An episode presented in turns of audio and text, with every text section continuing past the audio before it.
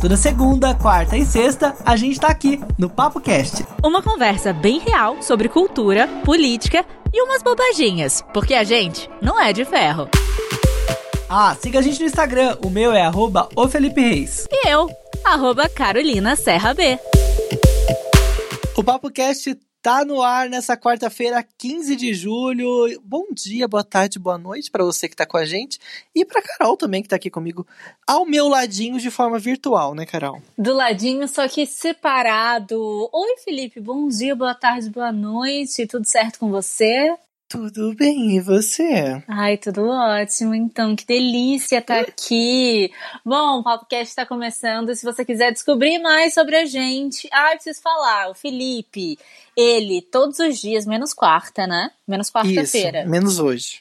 Menos hoje, ele tá no YouTube do TV Foco, e ele fala sobre vários assuntos. Celebridades, famosos. Envolvendo famosos, bafos. exatamente. E ele tá usando o microfone, que foi um dos meus sonhos de infância, que é aquele microfone da Ana Maria Braga, quando ela usava luvinha e cabelo para cima e chuquinha assim para cima que é aquele microfone. Como que eu vou explicar para as pessoas? É um microfone de lado, assim, né? Microfone que, tipo, de lado, de boca, sabe? Que parece quem que uma usa pinta. esse microfone? É, além da Ana Maria Braga. Ah, talvez a Fátima também use, né? Que Fátima? Quem é Fátima? Fátima Bernardes, você conhece? Não, ela não, não, não conhece. Não, ela não usa. Ela nunca usa? Usou. Claro que não, você tá que, louco. Qual que ela usa? Usa lapela? Ela usa lapela. Será? Eu vou até procurar uma foto no Google. Pois procure. Ela não usa esse microfone. Esse microfone é da Ana Maria Braga por uso capião, você respeita. eu, eu até vou olhar criança, agora. Sério mesmo, eu colocava. É, que eu uso óculos, né, desde os oito anos, eu colocava uma bic, uma caneta bic, assim, entre Gente, um tópico do, do PapoCast pra isso, tô amando. Ela usa, vou te Ai, tô falando foto. demais. Não, ela Não, usou duas, três vezes. Não, não, não é, todo não dia ela registro usa, pessoal dela. Ah, gente, tô cansada disso Eu aqui. Eu falo uma agora. coisa, ele vem e rebate. Que não é TV Foco, não, meu filho. Aqui.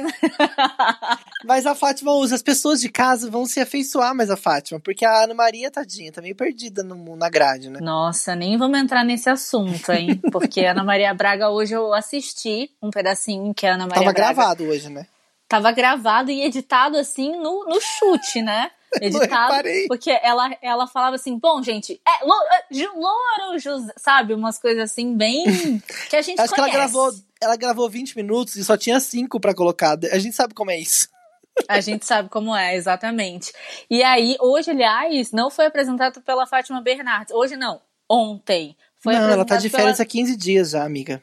A Fátima Bernardes? ah, então, não, desculpa, desculpa, não, ne- nesse momento celebridade né, não rola, não tô sabendo muito.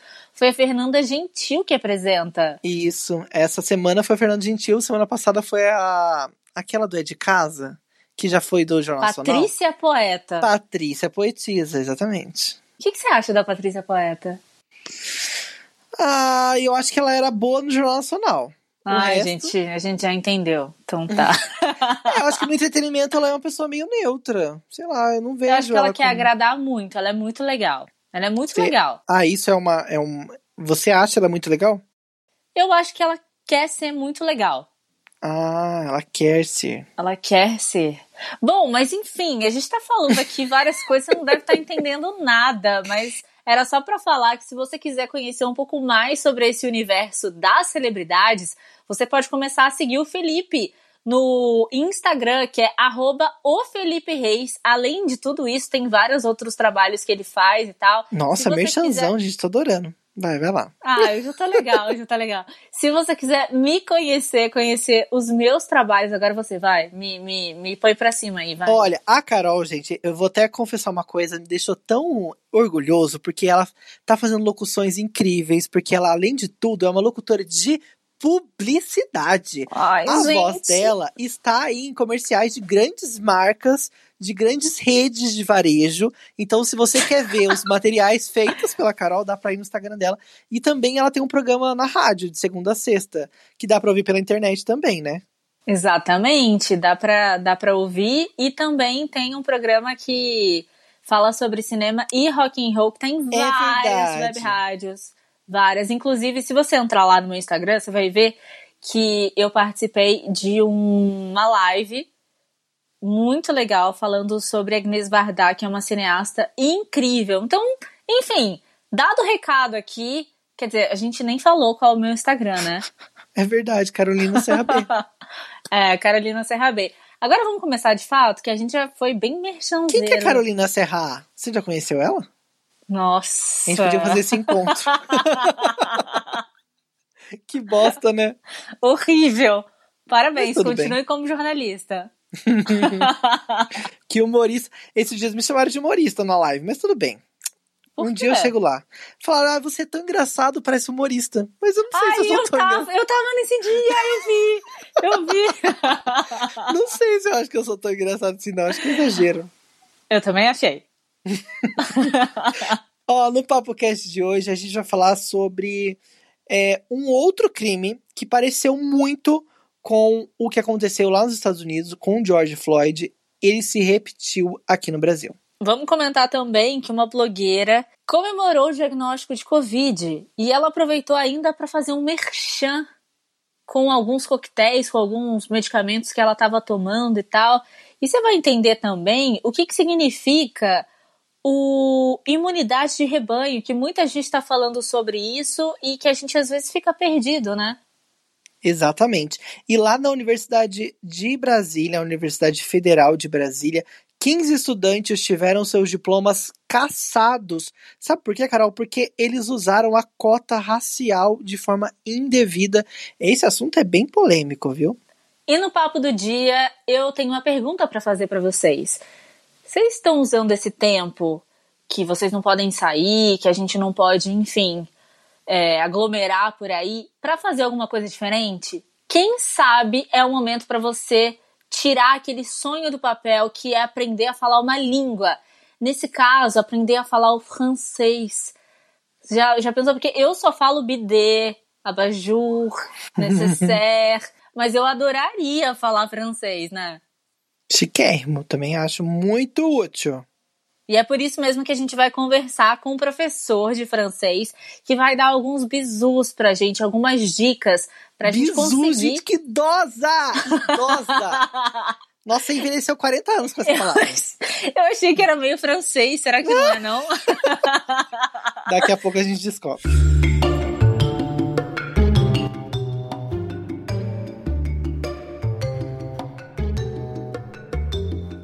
Mundo lembra daquele caso do George Floyd, que repercutiu no mundo inteiro e que, inclusive, teve até protestos aqui no Brasil e, claro, lá fora também, né? Mas é porque a gente sabe que aqui no Brasil, quase todos os dias, um negro sofre violência policial. E na semana passada, eu não sei se vocês ficaram sabendo desse caso, mas teve uma comerciante de 51 anos que achou que ela fosse morrer, porque um policial começou a pisar no pescoço dela, tentando ali fazer com que ela ficasse parada, mas ela já estava deitada no chão, parada, já estava completamente submissa ao poder ali do policial, né?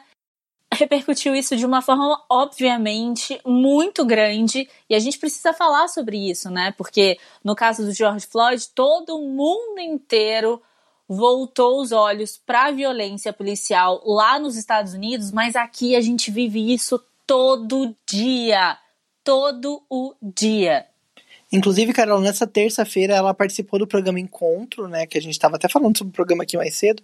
Ela esteve lá no programa e ela contou que ela achou que ela não conseguiria dormir mais à noite, né? E que ela seria morta naquele momento. As aspas dela são as seguintes: achei que iria ser morto como ele.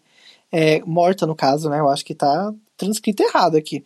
Achei que ia ser morta como ele. Eu estava no chão e lembrava daquela cena, daquela cena dele. Achei que iria morrer ali, disse a mulher na entrevista ali ao programa Encontro, né? Inclusive, eu acho até que, eu não sei, não sei se eu tenho a impressão errada, mas eu tenho a impressão de que esse fato, ele não foi tão assim, alarmado quanto ele deveria ser, você não sim, acha? Sim, sim, por isso mesmo é, eu comecei a falar que aqui a gente sempre tem, então parece que há uma é só normalização. Mais coisa, né? É, exatamente, parece que as pessoas já estão achando um pouco normal. Lembra quando a gente falou aqui também de que os números do Covid meio que estão banalizados porque as pessoas começam a tratar aquilo com uma certa normalidade, talvez para não para não entrar muito em desespero.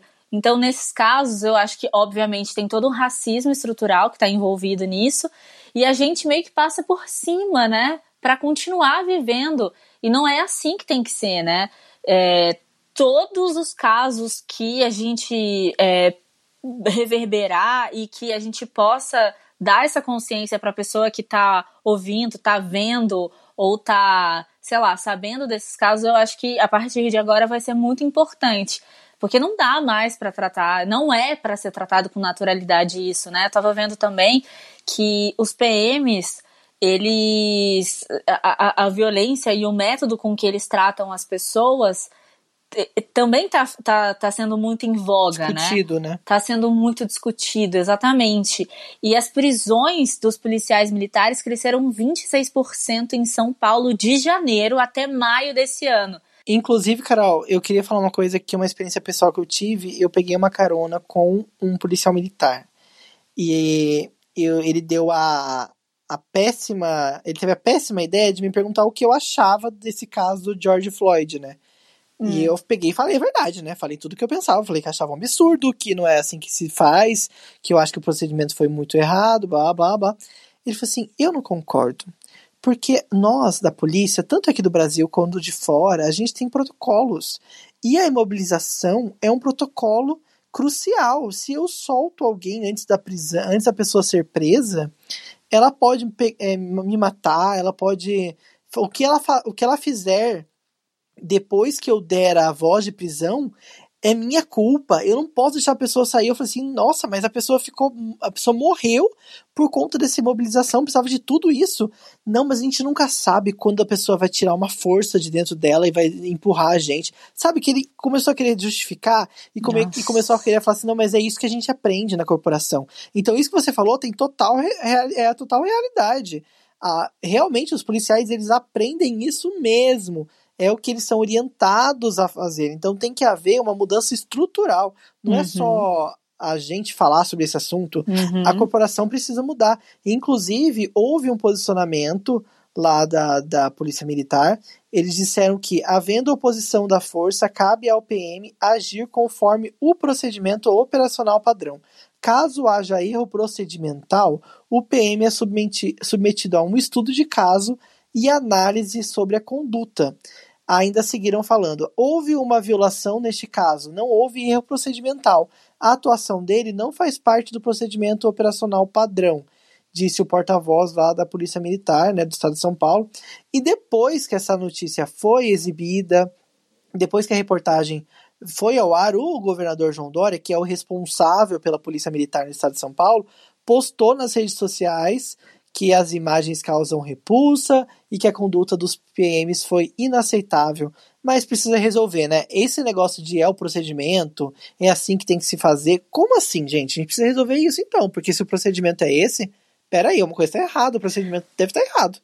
Uma coisa que eu acho que deveria ficar um pouco mais claro, deveria ficar claro, é qual é esse procedimento, né? E você passar isso para a população, porque não pode ser uma surpresa se, se eles deixassem claros quais são esses procedimentos, né, a gente não teria tanta dúvida no que, no que é, no que foi, no que o policial ele, ele, ele pode fazer, até onde ele pode ir, porque se a gente tem essa dúvida, os policiais também podem ter essas dúvidas, né? Exatamente. Mas a gente, independente disso, a gente precisa partir do pressuposto que é, é ninguém quer ferir ninguém. Você precisa preservar a vida da outra pessoa. Por isso que esses procedimentos precisam estar claros para todo mundo entender até um até onde um pode ir ou não. Deixando claro também que eles alegaram que eles precisavam é, segurar essa, essa comerciante porque ela ameaçou os policiais com um rodo. Nossa. E um outro policial disse que ela pegou uma barra de, de ferro que sustentava ali o bar dela e queria é, partir para cima dos policiais. Não são essas imagens que mostram nas gravações que foram divulgadas até agora. Tanto é que a mulher disse que desmaiou quatro vezes porque não estava aguentando, estava com falta de ar. Ela levou 16 pontos. Para você que não está entendendo muito, que foi um erro meu também de não ter explicado no começo o que, que aconteceu, ela estava lá no bar dela, tinha um carro que estacionou na frente, o carro estava tocando música alta. E claro, momento de pandemia, tem alguns lugares que são limitados para abrirem até certo horário. Parece que ela tinha passado ali do horário e os policiais chegaram e já, tipo, pegaram todo mundo, botaram no chão os caras. É, e ela foi lá e viu que, que esse, essa, essa abordagem foi muito, assim, efusiva e pediu para eles terem calma, para eles não machucarem ninguém. Foi aí que ela foi empurrada e foi colocada no chão e um policial colocou o pé no pescoço dela, não o suficiente. Ele apoiou todo o corpo dele no pescoço dela e tirou o outro pé do chão. Ou seja, ele realmente estava ali para machucar ela, né? Porque quem é que vai fazer isso? Isso é um procedimento padrão? Acredito que não, né? Ela já estava no chão. Muito triste, a gente espera que isso mude, né? Pelo amor de Deus. Carol, uma blogueira do Mato Grosso do Sul, comemorou o diagnóstico de positivo do Covid-19. A gente está realmente vivendo um mundo ao contrário, né? Quase um mundo invertido de Dark, de do Stranger Things. Não é possível, porque a gente vê cada coisa. A gente está no meio de uma pandemia com milhares de pessoas morrendo.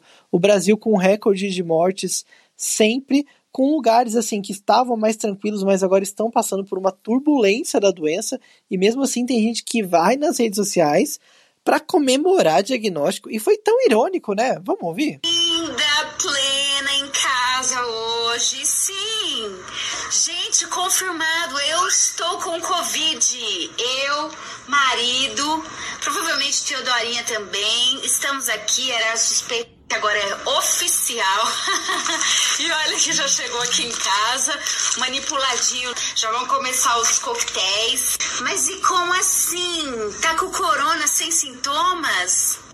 Tô, na verdade eu perdi o olfato e dor de cabeça. Daí eu fiz o teste, deu positivo.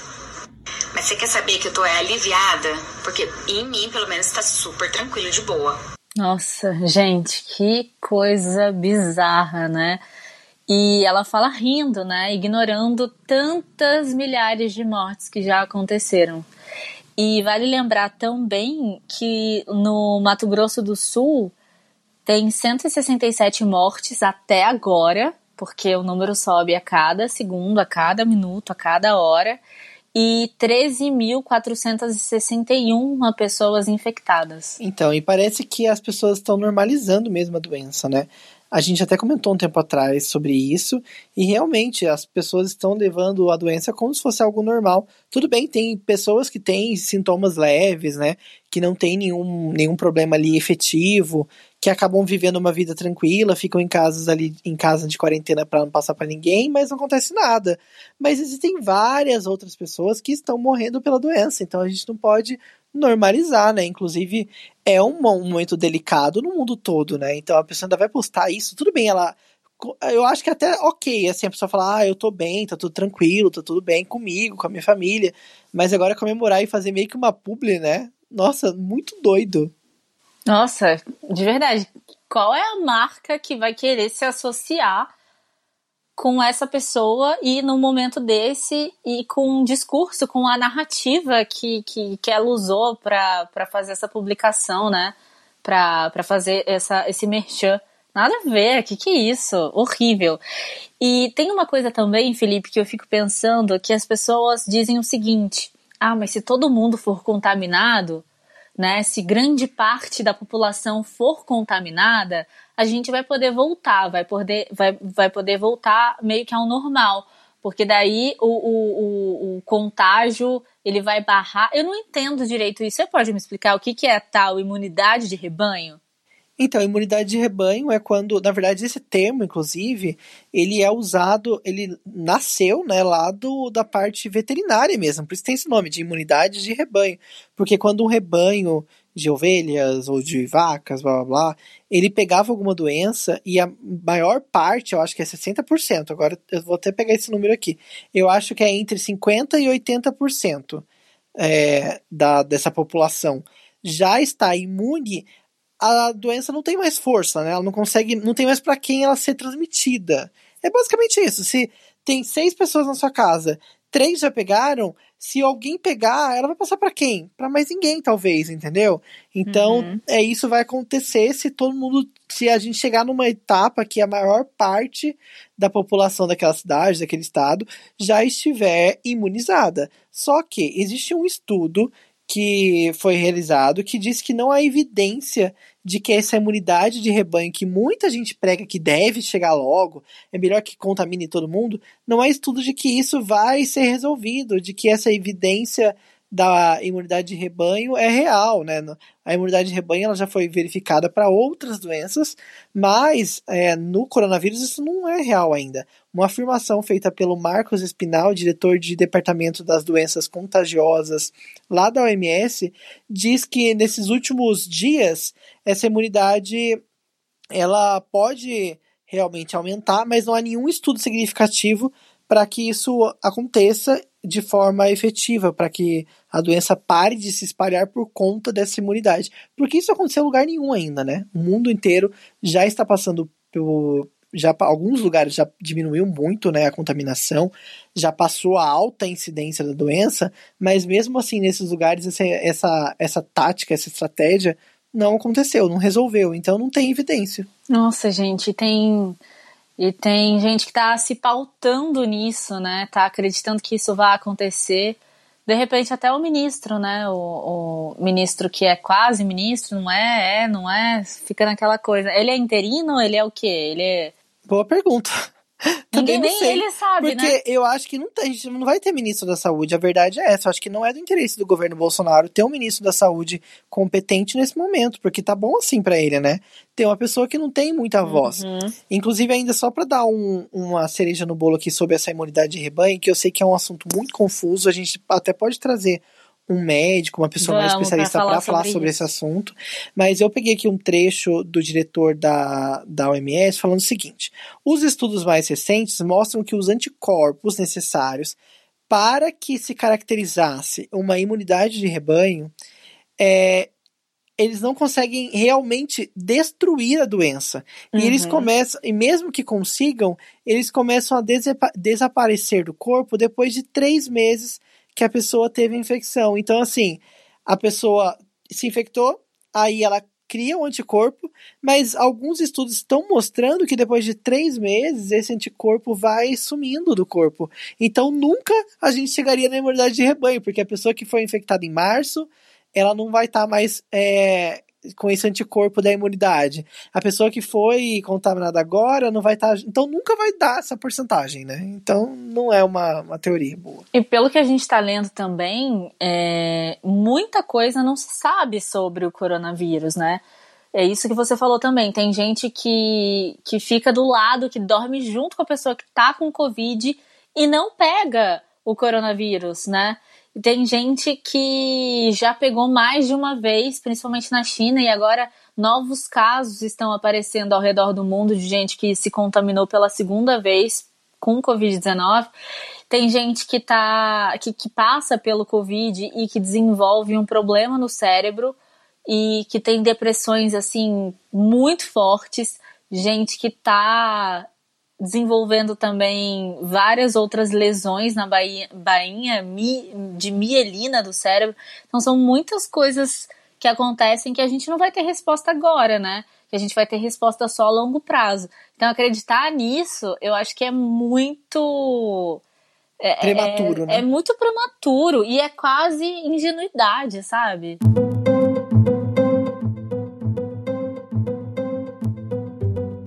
Carol, a gente sabe da. Eu, assim, eu sou uma pessoa que defende as cotas. Eu tive acesso à universidade pública por conta de cotas sociais, né? Eu, eu fui estudante do ProUni, tive bolsa 100%. Eu acho que foi a única forma de eu conseguir me formar num Brasil que é o, o estudo é caríssimo, tudo muito caro. Só que as cotas estão sofrendo, assim, digamos que as cotas estão sendo colocadas em xeque, né? Porque um, um grupo de 15 estudantes na Universidade de Brasília foi expulso e teve seus diplomas cassados, teve até os créditos que eles haviam feito já na faculdade anulados por conta de uma suposta fraude nesses sistemas de cotas raciais. Eu acho que é um assunto bem delicado, até porque muita gente é contra cotas, independente de qualquer, de qualquer argumento. E aí, quando a gente fala que tem gente fraudando cotas, né, eu sinto que, ao mesmo tempo que essa notícia é boa, que alerte para que isso não aconteça, muita gente aproveita disso como argumento, né? Tá uhum. Tá vendo? Não pode ter cota, tá vendo? Que absurdo. Mas eh, a gente tem que pensar o seguinte, né? Que olha o tanto de pessoas que conseguiram ingressar nas universidades e o mínimo de pessoas que praticam esses crimes, né? Então, e é crime, precisa ser punido, precisa ser é, visto e compartilhado para que outras pessoas de má índole não façam uso desse mesmo crime. E essa decisão que o Felipe falou afeta alunos de sete cursos, incluindo direito e medicina. O processo começou lá em 2017 e a expulsão só foi assinada na segunda-feira.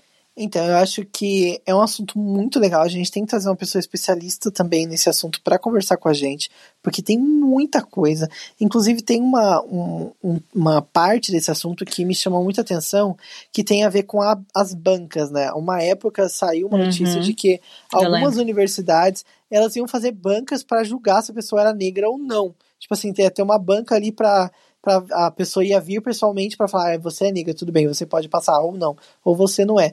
Eu acho que ao mesmo tempo que a identidade da pessoa é muito pessoal, né?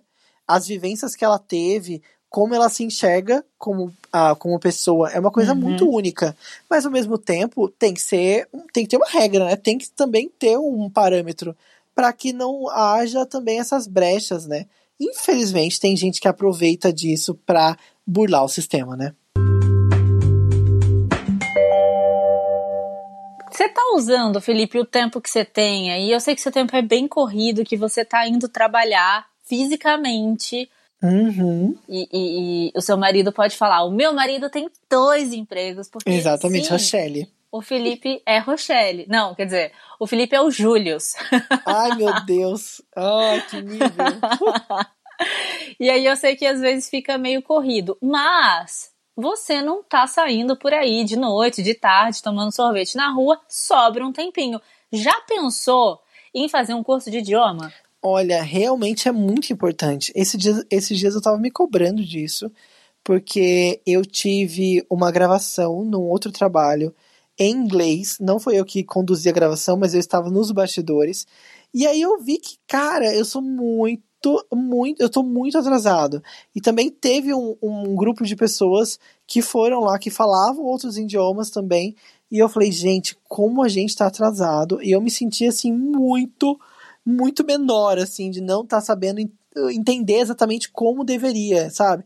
E muito menos de falar. Eu acho assim, até que eu entendo bem, mas na hora de falar, eu travo total. Mas sabe o e... que, é também? Hum. Falta de confiança. Às vezes você é. sabe, mas na hora que você vai falar, como a gente não tá acostumado, né? Na hora que a gente vai dar aquela travada, você não sabe se você vai falar certo, se a pronúncia tá ok, se a pessoa vai te entender. E tem uma língua que é muito chique, Carol. Eu sempre tive muita vontade de aprender, que é o francês. Eu sempre achei super rebuscado, mas eu já sei que o nosso convidado de hoje vai desmistificar isso também. Não é nada de chique, de país rico, não. O francês é muito acessível, né? Para você que tá ouvindo a gente sempre teve o sonho de aprender a falar um idioma e o francês, que a gente não fala muito, né? Sobre o francês, só o bidê e a necessaire, a gente decidiu trazer um cara que vai explicar que é fácil e que é acessível sim. É o Pedro Aouar. Ele tem mais de 10 anos na, na tá, mais de 10 anos na área ensinando francês e a paixão dele é difundir e promover a cultura francesa no Brasil. Ele desenvolveu um método que é inovador de aprender francês de verdade, sem decorebas e repetecos, porque isso é muito chato, né? Isso é horrível. Igual tem o inglês, The Books on the Table, a gente pode até perguntar como seria no francês o The Books on the Table. Pedro, seja bem-vindo ao PapoCast. Fala pessoal, olá Felipe, olá Carol. Estou muito contente, muito lisonjeado, muito feliz de estar aqui no PapoCast com vocês e poder compartilhar um pouquinho sobre a cultura e o idioma francês. A gente sabe que é muito importante aprender uma língua nova numa sociedade cada vez mais conectada, mais globalizada, um mercado de trabalho cada vez mais exigente. Então a gente precisa ter um diferencial, precisa ter um destaque nesse mercado de trabalho. E dá para aprender uma língua sozinha? Com certeza, é plenamente possível, mas você precisa de um método específico para o aprendizado. Não adianta aquela metodologia arcaica dos cursinhos, de ficar decorando palavras soltas. Isso não adianta. Você pode até gravar ali por uma ou duas horas, mas depois você esquece tudo, não é mesmo? Quem nunca se pegou numa situação que deu aquele famoso branco, não é? Isso daí não é culpa sua, não é culpa do falante. Isso é culpa do método errado que ensinaram para ele, do método errado que esses cursinhos vêm trazendo, não é? Essas decorebas, esses repetecos sem contexto. Ninguém quer ficar aprendendo palavras soltas, como são esses aplicativos, né? Esses aplicativos você tem o gato lambe a pata, o cachorro sobe na árvore. Quem que vai falar isso? Ninguém vai falar isso. Qual é a aplicabilidade disso? Nenhuma. Por isso que o nosso francês são sempre de aulas temáticas e essas aulas são sempre contextualizadas no cotidiano. Então você tem aulas de ir ao restaurante, aulas de ir a uma loja de roupas, você que sempre sonhou em ir lá na Champs-Élysées, não é? Ou comer um bœuf bourguignon. Como é que você vai pedir? Como é que você vai falar? Então é, é, são aulas práticas. Olha, e outra coisa, Pedro, quando a gente pensa em francês, logo vem à cabeça é, nossa, é muito elitista, né? Eu até falei aqui no começo, é uma coisa muito chique, países muito, ri muito ricos que falam francês. Mas é bem isso, né? Como que você enxerga essa, esse pensamento? A nossa ideia, Carol e Felipe, é um francês democrático, é um francês para todos. Esse papo de que o francês é uma língua elitista, é uma língua para poucos, isso daí já era. A gente precisa quebrar esse tabu. O francês é uma língua falada por mais de 500 milhões de pessoas no mundo todo. É língua oficial em mais de 30 países, falado nos cinco continentes. É falado na África, no Oriente Médio, no Caribe, nas Antilhas, na Polinésia Polinésia, até aqui na América do Sul, a Guiana Francesa. Então, é, o francês é super importante. Ele. É, ah, porque o mandarim, mas o mandarim é um bilhão de pessoas, mas é só na China. O francês não, é espalhado no mundo todo. É a língua também da ONU, das grandes organizações internacionais, OMS, OMC, FMI, Cruz Vermelha. É, é a língua de grandes empresas multinacionais que tem sede aqui no Brasil. É uma, é uma língua super versátil. Fora que é o francês é o francês, né, meus caros? O francês é a língua das artes, da cultura, do cinema, da diplomacia, da política, da sociologia, da filosofia, da diplomacia, não é? Então o francês ele abre portas, é uma língua super importante. A pessoa que toma a decisão de aprender uma língua nova, ela precisa ter quais cuidados e, sei lá, qual rotina que ela precisa ter para não se frustrar? Então, é muito importante que a pessoa que vá uh, aprender o idioma, ela busque primeiro o método correto, não é aquele método que saia, que fuja das decorebas, do repeteco, aquela coisa amassante. Ela precisa é, se dedicar, como qualquer atividade, não é? É ela precisa ter um tempo para aprender esse idioma, porque nada é instantâneo, mas com um método mais fácil, esse método mais objetivo vai fazer com que ela passe por essa fase de aprendizado sem dor, com muito mais facilidade e com muito mais rapidez. Que você, mesmo você que não tenha tempo, que não tenha como se dedicar 100% ao aprendizado de uma língua, possa aprendê-la de uma maneira rápida e de uma maneira eficaz, né? Que a rapidez não seja prejudicial. Por isso é importante que seja um método muito contextualizado, como é o nosso caso. E olha, agora eu queria uma dica para a gente ter mais autoconfiança, então, na hora de começar a falar os idiomas, né? É muito importante que o aluno desenvolva uma consciência, uma confiança e uma segurança na hora de falar o idioma. A melhor forma de você ter confiança e segurança na língua é você vivenciar essas experiências. E por isso que a gente vivencia essas experiências dentro do curso para quando o aluno precisar sair, ele consiga reproduzir aquilo que ele aprendeu, não é? Sem esquecer, porque aquilo foi internalizado, foi internalizado de uma forma tangente ao cotidiano. O nosso cérebro, ele funciona de maneira associativa. Ninguém aprende palavras soltas, como é o caso dos cursinhos. Elas precisam estar ligadas em situações. Então essa é a grande chave para você ter a autoconfiança na hora de falar um idioma.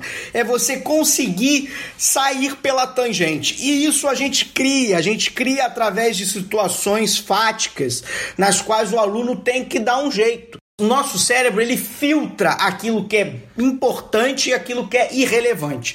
Então a gente sempre vai pegar situações como, por exemplo, você ir ao banco, você ir à rua, você pedir uma informação, tá perdido na rua, aquele frio francês, acabou a bateria do celular, como é que você faz? Não é isso? Então essas situações para você estar tá precavido. E não só de viagens, mas também para o currículo, para a sua carreira profissional. Agora, só para a gente tirar uma onda aqui, não vou pedir o The Books on the Table, não, mas eu quero que você ensine a gente a falar alguma coisa para a gente começar o Papo Cast. Ah, uma frase que eu falo muito, por exemplo, quando eu começo as minhas aulas é o Salut les amis. Salut les amis. Salut les amis significa olá, amigos. É porque eu trato todos os meus alunos como amigos meus, como pessoas próximas. Eu trato de uma maneira muito calorosa. Não é porque a gente está longe por conta dessa pandemia e o curso ser online que a gente tem que estar tá separado de forma alguma, não é? A gente não precisa estar tá perto para estar tá junto, não é isso? Então a gente trata dessa forma, é, sempre na informalidade, sempre na proximidade, porque eu quero que as pessoas, os meus alunos, saiam françando, falando francês, para eles concluírem o curso e françar de verdade. É, é justamente isso. Françar é isso, é você aprender o francês de forma internalizada e contextualizada. Ó, oh, arrasou, adorei. Pedro, se o pessoal que está ouvindo que é, e se interessou né, em saber um pouco mais sobre o método que vocês ensinam, como que a pessoa pode fazer? Passe aí pra gente seus contatos, que a gente tá bem interessado em entrar nessa jornada aí do francês. Olha, Carol e Felipe, eu quero muito agradecer aqui o espaço que vocês me concederam. Eu espero ter contribuído um pouco com o aprendizado sobre a língua francesa. Para você que quer dar um up na sua carreira, quer mudar de vida, o francês ele abre portas, gente. Ele é uma língua super importante, como eu falei, é uma língua falada por milhões de pessoas. Olha, quem tiver interesse se enfrançar com a gente é muito fácil. É só acessar o nosso Instagram, arroba francei. Nós temos no nosso Instagram, a gente posta diariamente pílulas, dicas de como usar o francês, curiosidades sobre a língua francesa, tá imperdível. E nós temos também o nosso site, www.francei.com.br, pode me procurar é, pelo meu Instagram também, arroba Pedro Auar, é Pedro A-U-A-R. Ó, oh, e tem uma novidade. Quem quiser procurar pelo curso do Pedro, que é o francês, vai ganhar desconto se colocar o no cupomzinho lá o papo 20. Que legal, hein, Felipe? Que demais! Inclusive dá para acessar francei.com.br, colocar o cupom 20 aí, ó, o nosso cupom, dá para você usar o cupom e já sair fazendo o curso, porque é online, dá para fazer de qualquer lugar do Brasil e do mundo. Papo20 é o cupom, você já sai ganhando um desconto para começar esse curso de francês. Aproveita, hein? Porque eu acho que vale super a pena. Eu tô em muito interesse. Então amanhã a gente começa. Amanhã não. Na sexta-feira a gente começa já super falando francês. O que você acha? Vai dar? Ih, vamos, vamos tentar. Vai. Vamos primeiro fazer o primeiro módulo, depois a gente vê.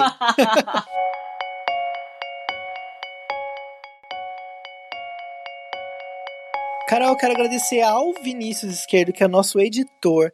Gente, olha, editar esse programa é um trabalho de fera, porque a gente grava praticamente na véspera dele ir ao ar. E o Vinícius, ele tem uma produtora especializada em conteúdo para podcasts.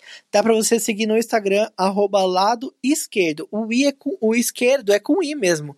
Arroba lado esquerdo produções. Você vai seguir lá o, o Vinícius e vai ficar super atualizado. Se você quiser editar seu podcast, você que curtiu, tá interesse em fazer, o Vini vai te ajudar nisso. E olha, é super rápido o negócio, dá para rolar, dá para fazer, dá tem várias dicas.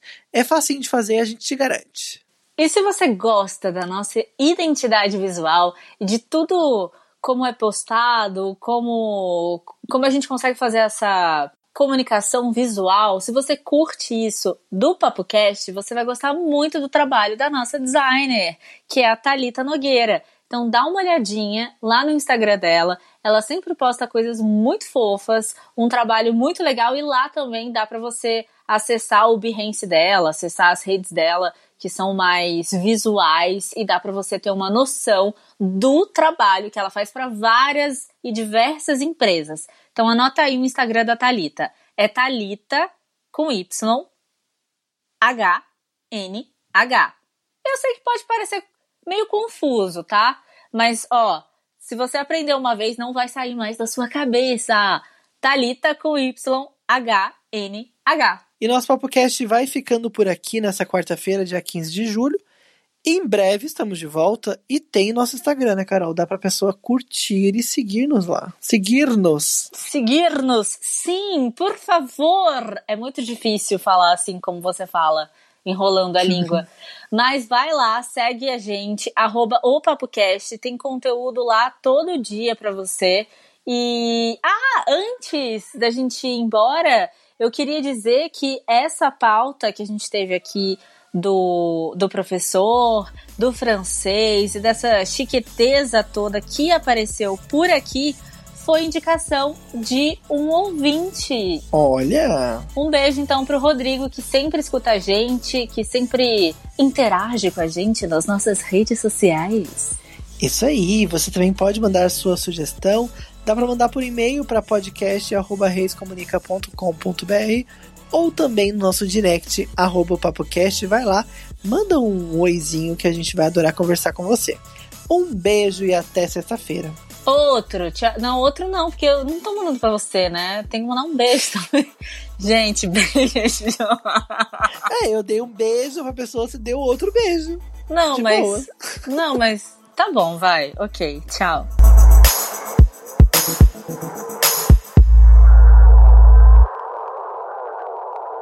Ai, meu Deus, do nada.